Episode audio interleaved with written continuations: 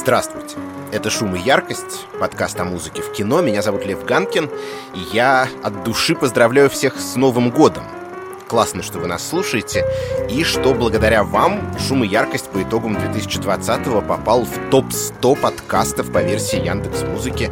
Я надеюсь, это не последнее наше общее достижение. А что касается Нового года, то в этой связи, честно говоря, очень многое хочется пожелать, но чтобы не тратить слишком много времени, я скажу лишь об одном. Давайте у нас в 2021 году все-таки будет больше новых фильмов, а? Я не могу сказать, что я зря прожил предыдущий год, полусонное состояние мирового кинопроката позволило пересмотреть много старых картин, а некоторые никогда ранее не виденные вовсе оценить впервые. Но вот, знаете, в качестве такого любопытного годового эксперимента это окей. А нормой жизни все-таки делать не хотелось бы. Так что я желаю нам с вами снова встречаться в кинотеатрах и на фестивалях, а также почаще получать удовольствие от кинематографических и саундтрековых новинок. Ну а этот выпуск «Шума и яркости» выходит аккурат под длинные праздники, поэтому поговорим мы в нем о фильмах, которые всегда классно пересматривать в эти дни. Когда-то, я помню, их даже по телевизору показывали перед Новым годом. Не знаю, может и сейчас какой-нибудь канал так делает. Это восемь фильмов из саги о Гарри Поттере. Для кого-то экранизация любимых книг, для кого-то guilty pleasure, для одних детские шалости, для других формообразующая штука. Ну, что говорить, я и сам из поколения тех, кто вырос на Гарри Поттере. Правда, в моем случае речь, конечно, шла прежде всего о книгах, а фильмы я смотрел уже сильно позже и немножко, что называется, по остаточному принципу. А вот те, кто меня младше, лет на 10 и больше, вполне вероятно уже могли познакомиться с вселенной волшебников и маглов, пожирателей смерти и домашних эльфов, полетов на метлах и сов-почтальонов именно через кинематограф, а значит и через музыку. Ведь, как мы с вами не устаем повторять, звуковое измерение — это неотъемлемая часть культурной среды фильма, прямо влияющая на наше восприятие и впечатление.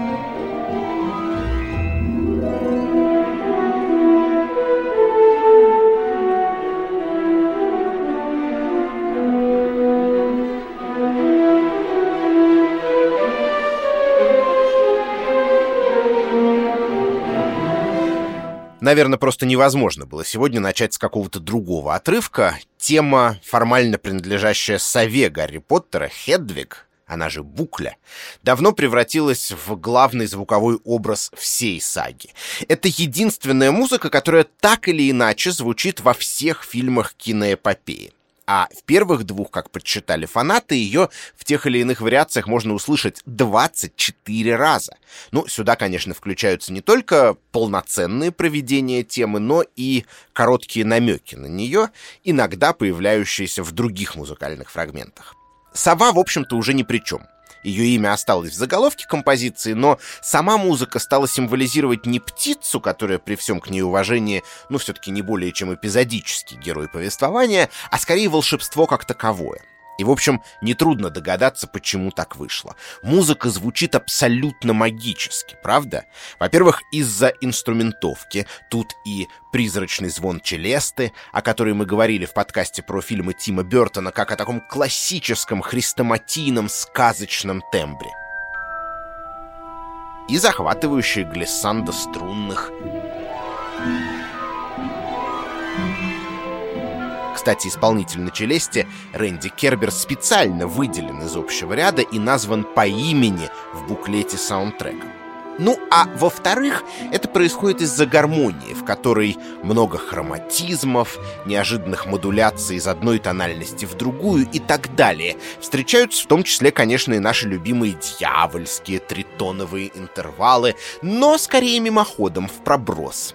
В мире волшебства есть место и черной магии, в чем Гарри Поттеру очень скоро предстоит убедиться, но в тот момент, когда впервые звучит тема Хедвиг, это еще не печальная данность, а скорее такой случайный, словно бы не до конца отрефлексированный намек.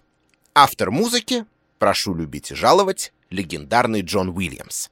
Мы уже подробно говорили о его методах в шуме и яркости применительно к «Звездным войнам», а теперь встречаем его в другой захватывающей многофигурной киносаге.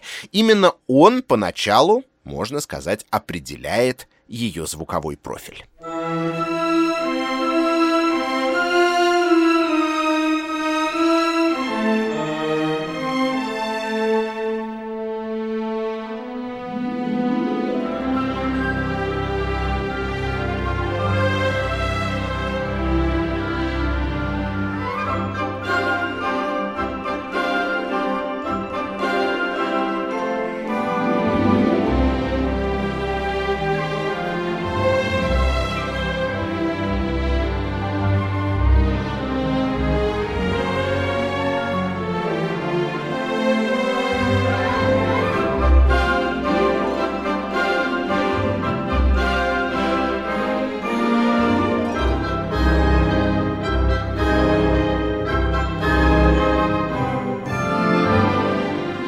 Джон Уильямс известен как мастер лейтмотивов и тем с вариациями. Некоторые фрагменты его музыки к первым двум фильмам о Гарри Поттере «Философскому камню» и «Тайной комнате» фактически собраны как пазлы из мельчайших мотивных элементов, каждый из которых отягощен тем или иным эмблематическим значением. Когда говорят о лейтмотивах в киномузыке, то родословную самого этого принципа развертывания музыкальной формы неизбежно возводят к вагнеровским операм. И, конечно, как духовный наследник выдающихся голливудских композиторов до военного времени, Эрих Корнгольда или Макса Штайнера, Джон Уильямс тоже плоть от плоти вот этой вот позднеромантической традиции. Но если уж на то пошло, то отрывок, обозначенный в саундтреке к первому фильму о Гарри Поттере как «Harry's Wondrous World», из классических композиторов XIX века всегда напоминал мне не о каком не о Вагнере, а о Петре нашем Ильиче Чайковском. Тут совсем нет монументальной тяжести, одна лишь моцартианская легкость, пусть и транслированная средствами уже не моцартовского, а более зрелого масштабного симфонического оркестра романтической эпохи. Легкость эта, к слову, не очень свойственная Уильямсу образца «Звездных войн» при всей гениальности той партитуры, конечно, проистекает главным образом из детского характера самого исходного произведения. Когда Джона Уильямса спрашивали о том, быстро ли он согласился на роль композитора для Поттеровской вселенной, тот отвечал, ну, конечно, у меня же внуки, фанаты книг Джоан Роулинг. То есть его подход, и это вполне логично, учитывая возраст Уильямса, это подход такого, я бы сказал, доброго дедушки, развлекающего свое многочисленное потомство. Как и пристало уважающему себя дедушке, он явно ловит от этого кайф. Если вы пересмотрите «Гарри Поттера и философский камень», то заметите, что фильм просто переполнен музыкой. Она звучит все время, когда действие происходит в интерьере и в пейзаже, сопровождая диалоги и независимо от них. Фактически единственное исключение — это сцены, происходящие в реальном, человеческом мире. Вот там саундтрека почти нет — и, как выясняется, это сознательное решение. Режиссер Крис Коламбус придумал, что реальная Англия, та, в которой обитает, в частности, семья Дурслей, будет подана в максимально серых, бесцветных тонах, чтобы подчеркнуть контраст между этой средой и пестрым разноцветным миром Хогвартса. А Уильямс решил отыграть тот же самый контраст на звуковом уровне, причем самым прямолинейным способом. Магическая вселенная буквально бурлит и пенится музыкой, а мир маглов, наоборот, живет в гнетущей тишине. Композитору предстояло создать еще два поттеровских саундтрека. К второму фильму про тайную комнату и к третьему про узника Аскабана. Впрочем, нельзя сказать, чтобы звуковые дорожки к этим лентам просто тупо повторяли рецепт, найденный в философском камне. Были и отличия. Давайте послушаем отрывок второй картины, после чего поймем, в чем они заключались.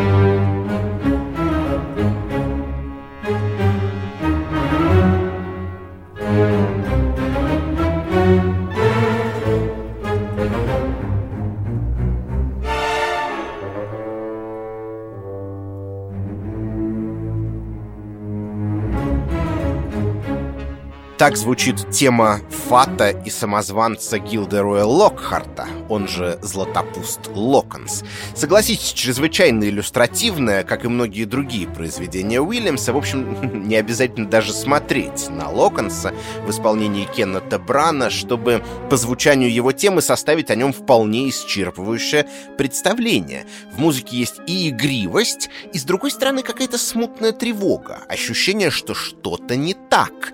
Ну и все, кто читал или смотрел «Гарри Поттера и тайную комнату», знают, что это ощущение возникает тут неспроста. Это одна из нескольких принципиально новых музык, которые Джон Уильямс сочинил для второго фильма «Поттерианы». Их, однако, оказалось меньше, чем, возможно, кто-то ожидал и связано это было с сугубо бытовыми соображениями. Композитор был по голову в работе над фильмом «Поймай меня, если сможешь» Стивена Спилберга. Поэтому существенную часть саундтрека к «Тайной комнате» пришлось отдать на аутсорс американскому музыканту Уильяму Россу, который, однако, не имел ни полномочий, ни желания выступать здесь в полноценной композиторской роли. Вместо этого он под присмотром Уильямса переаранжировал или перекомпоновал многие музыкальные фрагменты из первой картины о Гарри Поттере. Некоторые из них в итоге занятным образом сменили прописку. Ну, например, мотив философского камня теперь ассоциировался с Волан-де-Мортом. Но самый забавный эпизод заметили внимательные зрители нового фильма. Вот одна из ключевых сцен — матч по квиддичу, в котором Гарри преследует взбесившийся Бладжер, и они с Драко Малфоем пытаются поймать крылатый мячик Снич. Она была озвучена вот такой музыкой.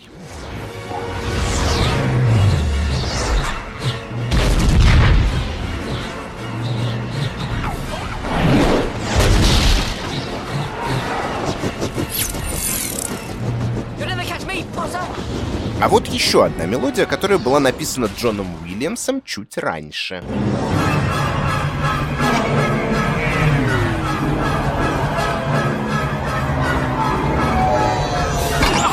Это не что иное, как музыка для второго эпизода «Звездных войн» — «Атака клонов», сцена преследования Оби-Ваном и Энакином убийцы на Корусанте. До сих пор доподлинно неизвестно, случайный ли это повтор или намеренная пасхалочка от Уильямса и Росса. По крайней мере, никто из них впрямую не комментировал совпадение. Так или иначе, второй фильм о Гарри Поттере в чистом виде сиквел первого. И по режиссуре, у руля проекта был тот же самый Крис Коламбус, и по атмосфере, и в музыкальном плане. А вот дальше началась принципиально другая история.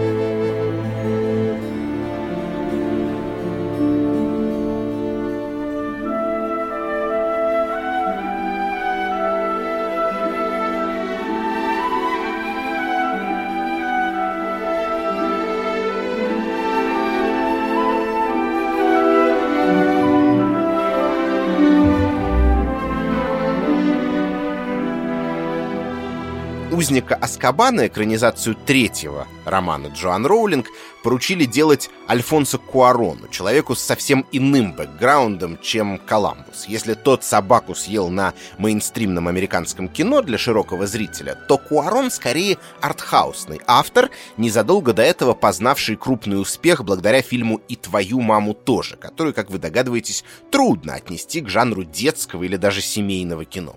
Кроме того, он не англичанин и не американец, английский для него не родной язык, то есть вот еще один, да, выход из плоскости. В общем, было понятно, что третий фильм о Поттере обернется довольно резким маневром в сторону от привычного по первым двум картинам стиля. И так оно и вышло. Я не буду скрывать, третий Поттер и книга, и фильм — один из моих любимых. Может быть, сказалось то, что это был первый роман из серии, который мне удалось в свое время прочесть в оригинале на английском языке, а не в любом из русских переводов. А может быть, дело в том, что главные герои тут наконец-то немножко подросли и перестали быть, ну, совсем детьми-детьми. Или в том, что здесь у Роулинг впервые по-настоящему начинаются ее увлекательные игры со временем, Помните финал, в котором Гарри и Гермиона возвращаются в прошлое, чтобы спасти несколько невинных жизней? Так или иначе, Куарон и вернувшийся по такому случаю к ручной работе с саундтреком Джон Уильямс не подкачали. Магическая вселенная в их версии уже здесь изрядно помрачнела, но при этом и не лишилась пока полностью своих изначальных свойств. Здесь есть и юмор, и чудесные спасения, и общее чувство какого-то непостижимого и захватывающего волшебства. Expecto Patronum!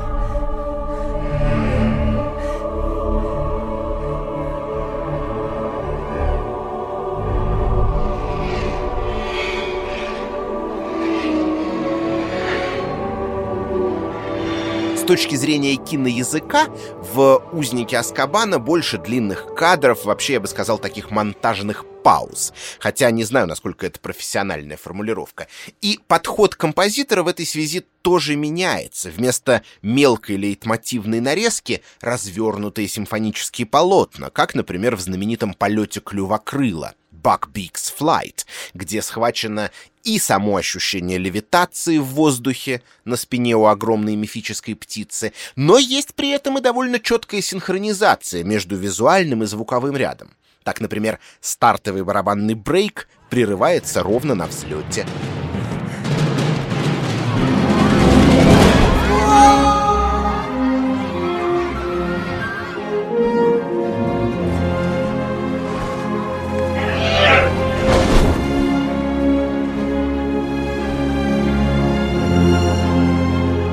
А гармонические модуляции послушно обозначают смены планов.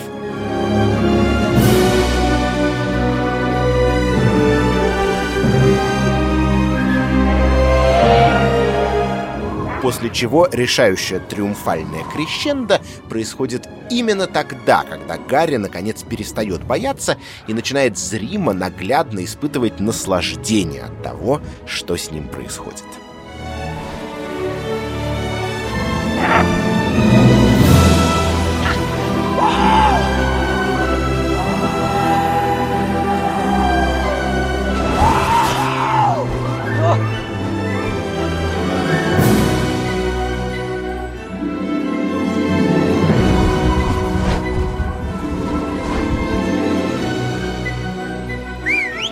Ну а основной темой третьего фильма, фигурирующей в нем чаще остальных, внезапно оказалась вовсе не тема Хедвиг, хотя она тут тоже, конечно, появляется, а совсем другой фрагмент, получивший в саундтреке название Double Trouble.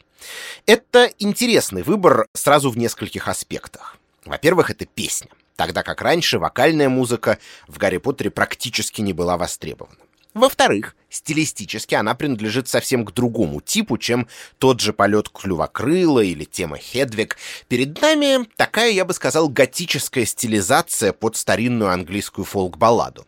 К слову, это не единственный пример отхода Уильямса от романтического симфонизма в «Узнике Аскабана». Если помните, сцены в залах Хогвартса нередко оказываются озвучены в полифоническом ренессансном стиле, особенно там, где камера схватывает проезжающих сквозь стены рыцарственных призраков в доспехах и на конях. Такую музыку невозможно исполнить современным оркестром. Ну, то есть можно, но она будет звучать максимально ненатурально. Поэтому композитор нанял для записи этих отрывков аутентичный ансамбль, занимающийся так называемым исторически информированным исполнительством и играющий на старинных инструментах.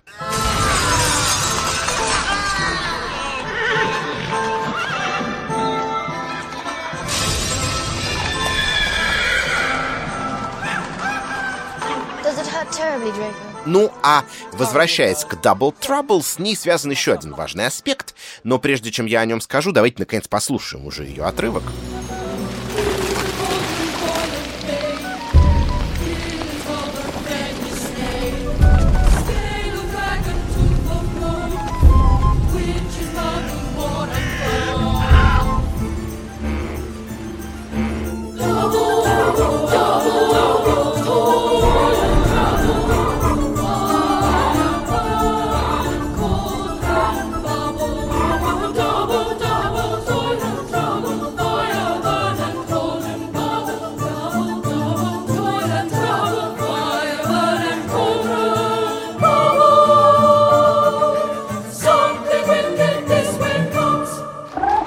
Я думаю, что вы помните эту музыку, если хоть раз в жизни смотрели «Узника Аскабана», а значит, помните и то, как она вводится в звуковую канву фильма. Ее поет хор, попадающий в объектив кинокамеры. То есть, по крайней мере, при нашем первом знакомстве с Double Trouble мы слышим ее, внимание, впереди любимый термин авторов подкаста «Шум и яркость», диегетически. Другими словами, источник звука находится в кадре. Это не фоновый саундтрек, а реальная песня в реальном исполнении, которую как бы одновременно слышат и действующие лица картины, и мы, ее зрители. А теперь вспомним философский камень и тайную комнату. Количество диегетических музыкальных звуков в тех картинах можно было пересчитать по пальцам одной руки. Более того, эти звуки все были совершенно незначительны для общего нарратива. Основная музыкальная информация содержалась в недиегетическом саундтреке, что вполне вписывается в образ волшебной вселенной. Коль скоро она волшебная, то не приходится и задумываться о том, откуда в ней берется почти постоянное музыкальное сопровождение. Ну, берется и берется, чего только в Хогвартсе и его окрестностях не бывает. Но если максимально общо, через, так сказать, широкоугольный объектив посмотреть на то, как развивается повествование в книгах Джоан Роулинг, то мы неминуемо уловим основную мысль. Дети растут, и мир, который поначалу казался просто захватывающей волшебной сказкой, оказывается весьма жестоким и непростым в эксплуатации. От реального мира он на поверку отличается только в мелочах. Ну да, там бродят великаны, летают гиппогрифы и действуют магические заклинания, но в нем в действительности ничуть не меньше зла, ксенофобии, властолюбия, ущемленной гордости, прочих отрицательных эмоций и идей, чем у маглов. И Гарри Поттер со товарищи на наших с вами глазах проходят через то, что можно обозначить словосочетанием «reality check». Поэтому и музыка вынуждена становиться реалистичнее. А диегезис, то есть наличие источника звука непосредственно в кадре, это ведь один из главных хрестоматийных приемов, с помощью которых экранное пространство делается менее фантастическим и более реальным. И в четвертом фильме серии «Гарри Поттер и Кубок огня» тоже есть довольно знаменитая сцена с диегетической музыкой. Вот это. Uh, ladies and gentlemen, um, for the first time playing live here at Hogwarts, please welcome the band that needs no introduction, Lumos! I can't hear ya. All right. Come on, I want to see your hands in the air. We're gonna teach you a brand new dance tonight. So move your body. You gotta help us once. Together we can do this thing. Are you ready? Are you ready? Move your body like a hairy troll. I'm Learning to rock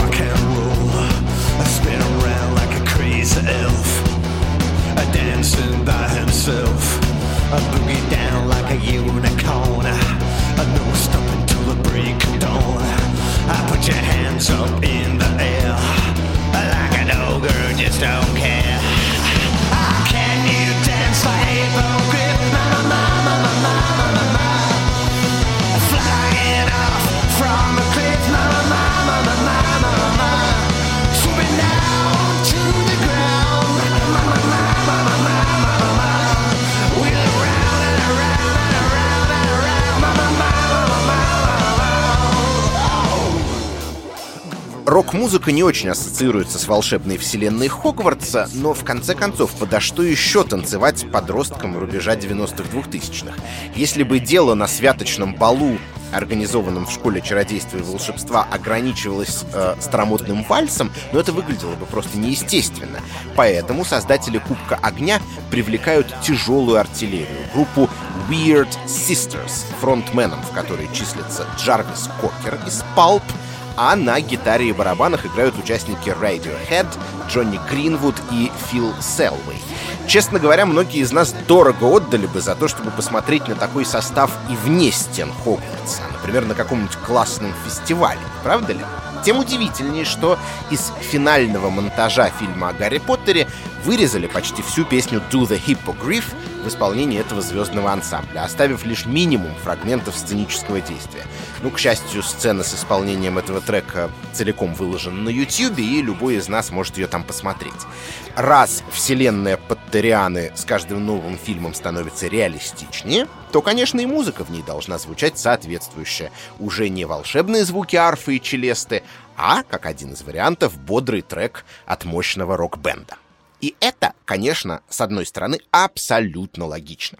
Но с другой, это сулит и определенную проблему, с которой Поттеровская киносага впервые столкнулась уже в третьем фильме, и впоследствии она лишь усиливалась. Смотрите, когда мы имеем дело не с отдельной картиной, а с серией фильмов, снятых об одних и тех же героях и явно наследующих друг другу, то мы вправе ожидать от их создателей, ну, какой-то маломальской последовательности, как визуальной, так и музыкальной. То есть, если главному герою изначально выдается определенный лейтмотив, то мы, зрители, хотим до конца ассоциировать его с этой музыкой и испытывать радость узнавания всякий раз, когда ее слышим.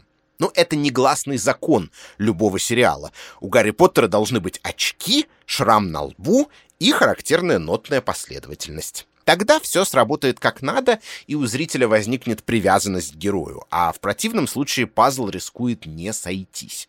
Фильмы о Гарри Поттере отчасти осознанно, а отчасти по стечению обстоятельств игнорируют этот закон.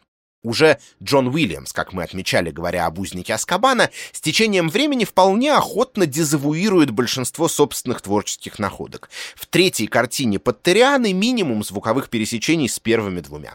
В дальнейшем же композиторы и вовсе начинают меняться как перчатки. Музыку к четвертому фильму писал Патрик Дойл, к пятому и шестому Николас Хупер, к седьмому и восьмому Александр Деспла перед каждым из них вставала дилемма — делать стилизацию под Уильямса, вроде бы уже придумавшего удачный звуковой образ волшебному миру Джоан Роулинг, или забить на Уильямса и сочинять музыку по своему усмотрению, вкладывая в нее собственные ощущения от сценария. Ну, конечно, побеждал второй вариант, потому что кому интересно находиться в тени великого предшественника. Но вследствие этого музыкальное сопровождение фильмов о Гарри Поттере менялось так часто, что в какой-то момент в нем оказалась окончательно утеряна какая-либо связность.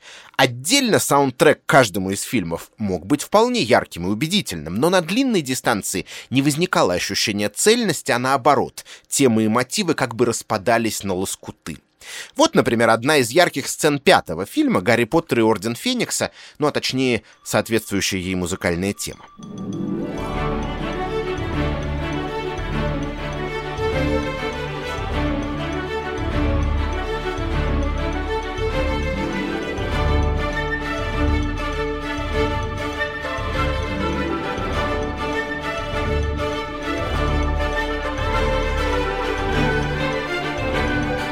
Общее место в критике поттеровских саундтреков превозносить работу Уильямса в первых фильмах и как минимум журить, а то и крыть, на чем свет стоит, его последовать. С одной стороны, не хочется дуть в ту же самую дудку, но с другой, вы знаете, довольно трудно проигнорировать очевидное. Вот вслушайтесь, какова гармоническая основа композиции Fireworks — под которую Фред и Джордж Уизли устраивают пиротехнический тарарам в Хогвартсе и пугают надоевшую директрису из министерства Долора Самбридж. Это тоника до доминанта. И ничего более, никаких магических модуляций, никакой гармонической изюминки, отличавшей что тему Хедвиг, что, например, полет клювокрыла. Композитор Николас Хупер, правда, добавляет в свою тему довольно впечатляющий запил на электрической гитаре но он слышен лишь на альбоме-саундтреке, а в самом фильме именно на его месте музыка затихает, а мы видим и слышим только бьющееся стекло. Это бесчисленные запретительные декреты. Амбридж падают со стены и раскалываются на мелкие кусочки. Трудно спорить с тем, что ритмически сочинение Хупера оказывается вполне эффективным. Сцена с пранком близнецов Уизли — один из самых запоминающихся фрагментов фильма. Но в нем нет и намека на волшебство. Это стандартная, качественная, профессиональная киномузыка, без особых примет. Да, наверное, не нужно быть слишком строгим. Во-первых, Джон Уильямс, мягко говоря, не рядовой кинокомпозитор. Далеко не каждый, даже ситуативно, в отдельно взятый момент, а не на дистанции, может быть ему ровней. Во-вторых, когда режиссер четвертого Поттера Майк Ньюэлл отказался от услуг Уильямса, в этом была формальная логика. В Кубке Огня окончательно оживает Волан-де-Морт, и мир, в котором разворачивается сюжет под Торианы, моментально становится намного мрачнее, ну вот Ньюэлл считал, что этот поворот необходимо маркировать в том числе радикальной сменой звуковой фактуры. В-третьих же, не будем забывать, что создатели всех фильмов о Гарри Поттере, кроме последних двух, как и мы с вами, не знали, чем кончится дело. Финал саги еще не был написан и опубликован. Вопросов оставалось намного больше, чем ответов. И музыка в свете этого была обречена на некоторую неопределенность. Вот я, например, всегда был неравнодушен к Северусу Снейпу и жалел о том, что этого потрясающего персонажа ни в одной из картин о Поттере не было своего персонального лейтмотива. А потом я понял, что такой лейтмотив был бы просто невозможен, ведь если бы к нему приклеили, ну, условно говоря, такую злую музыку в первых фильмах, то что тогда было бы с этим делать ближе к концу, после того, как становилось понятно, что это, ну, как минимум, сложный неоднозначный герой, а вовсе не прямолинейный злодей-антагонист. И вот такие штуки в «Гарри Поттере» в избытке — Вряд ли можно позавидовать тем, кто визуализировал и озвучивал эту историю, не имея представления о том, куда она впоследствии вырулит. Так что все проблемы, с которыми сталкивались композиторы фильмов о Поттере, понятны. И то, что герои становились взрослее, а мир вокруг них мрачнее и злее, тоже понятно. В итоге главным музыкальным образом большинства поздних картин стали уже не сказочные звуки темы «Хедвиг», которую продолжали использовать там как будто по инерции, и даже не староанглийская готика типа «Double Trouble», а тревожные остенатные рисунки струнных и воинственно бабахающие барабаны, как, например, вот в этом мотиве «Пожирателей смерти».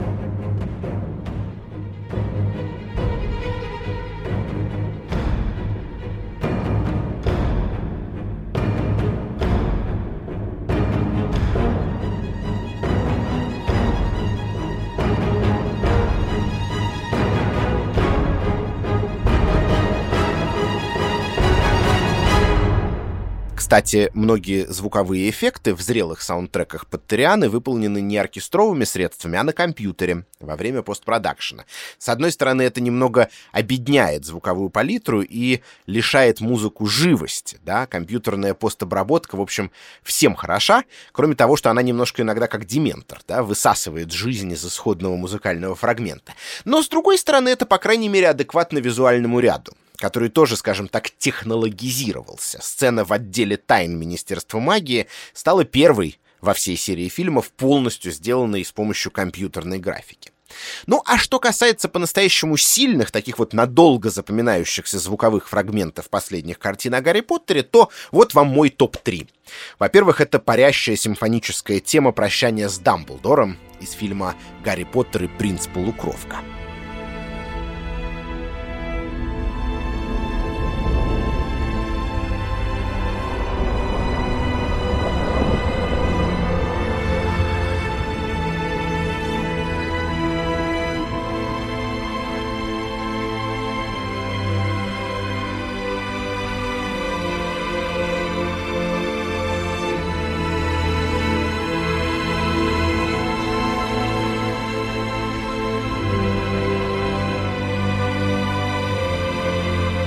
Наверняка вы помните этот пронзительный момент, плачущий Гарри, утешающий его Джинни и светящиеся волшебные палочки, поднятые к небу, как зажигалки или фонарики телефонов на рок-концерте. Второй эпизод тоже скорее сентиментального свойства, но вот что поделаешь, лирика в зрелых поттеровских фильмах вообще по ощущению работает лучше, чем экшен, по крайней мере на звуковом уровне, Для второго фильма «О дарах смерти» Александр Деспла сочинил блистательную, одновременно светлую, немного зловещую музыку для озвучивания воспоминаний Снейпа, тех самых, из которых и Гарри, и мы, наконец, понимаем, какова его роль во всей этой долгой и хитро закрученной истории. Это тема любви Снейпа к Лили Поттер, в которой есть сразу все, и чувство невероятной силы, и неизбывная горечь от того, что ему суждено остаться без ответа.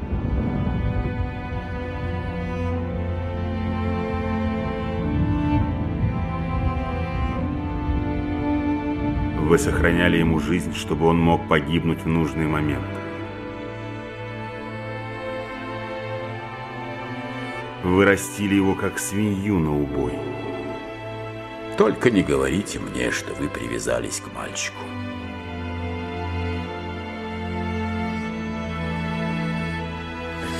Экто, патроны!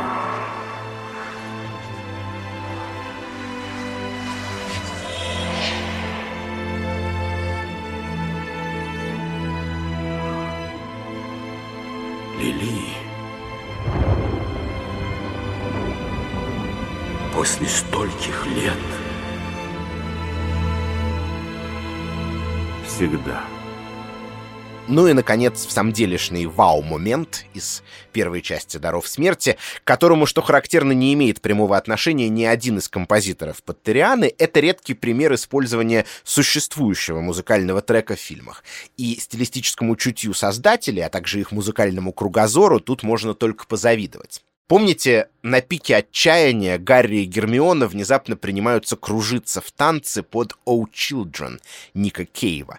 Ну, Кейв прямо скажем, не самый оптимистичный артист в мировой популярной музыке, но даже в самых его страдальческих и горьких песнях, как кажется, всегда есть вот это спасительное чувство надежды. И похоже, это именно то, что требуется героям в этой замечательной сцене, именно то, что в конечном счете и позволяет им довести свое дело до конца. Poor Jim's white as a ghost found the answer that we lost. We're all weeping now, weeping because there ain't nothing we can do to protect you. Children. Lift up your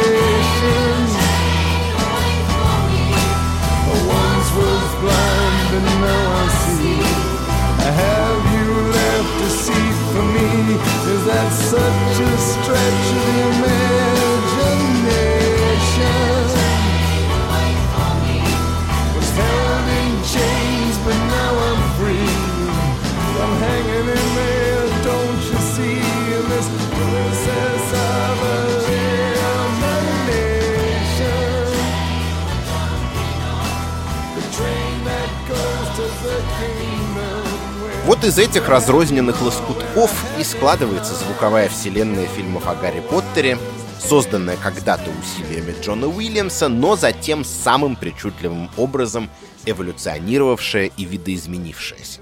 В эту вселенную поместились и сказочные симфонические картины в духе Петра Ильича, и средневековые английские хоралы, и высокотехнологичные электронные спецэффекты, и рок-н-ролл, и даже убийственные баллады Ника Кейва — Порой ей не хватает звуковой цельности и последовательности.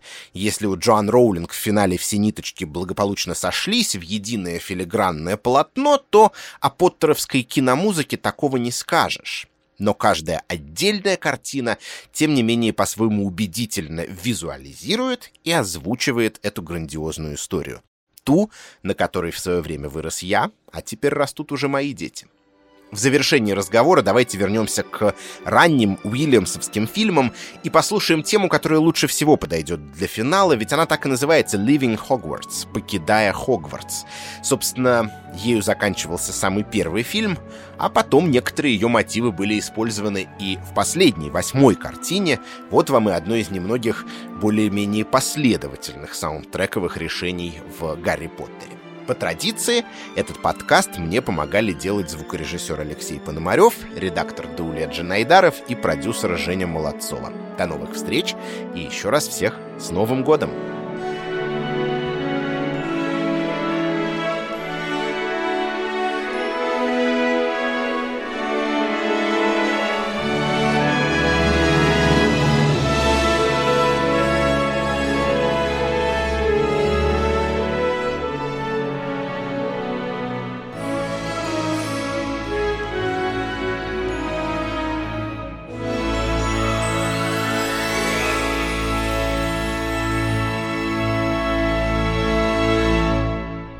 Шалость удалась.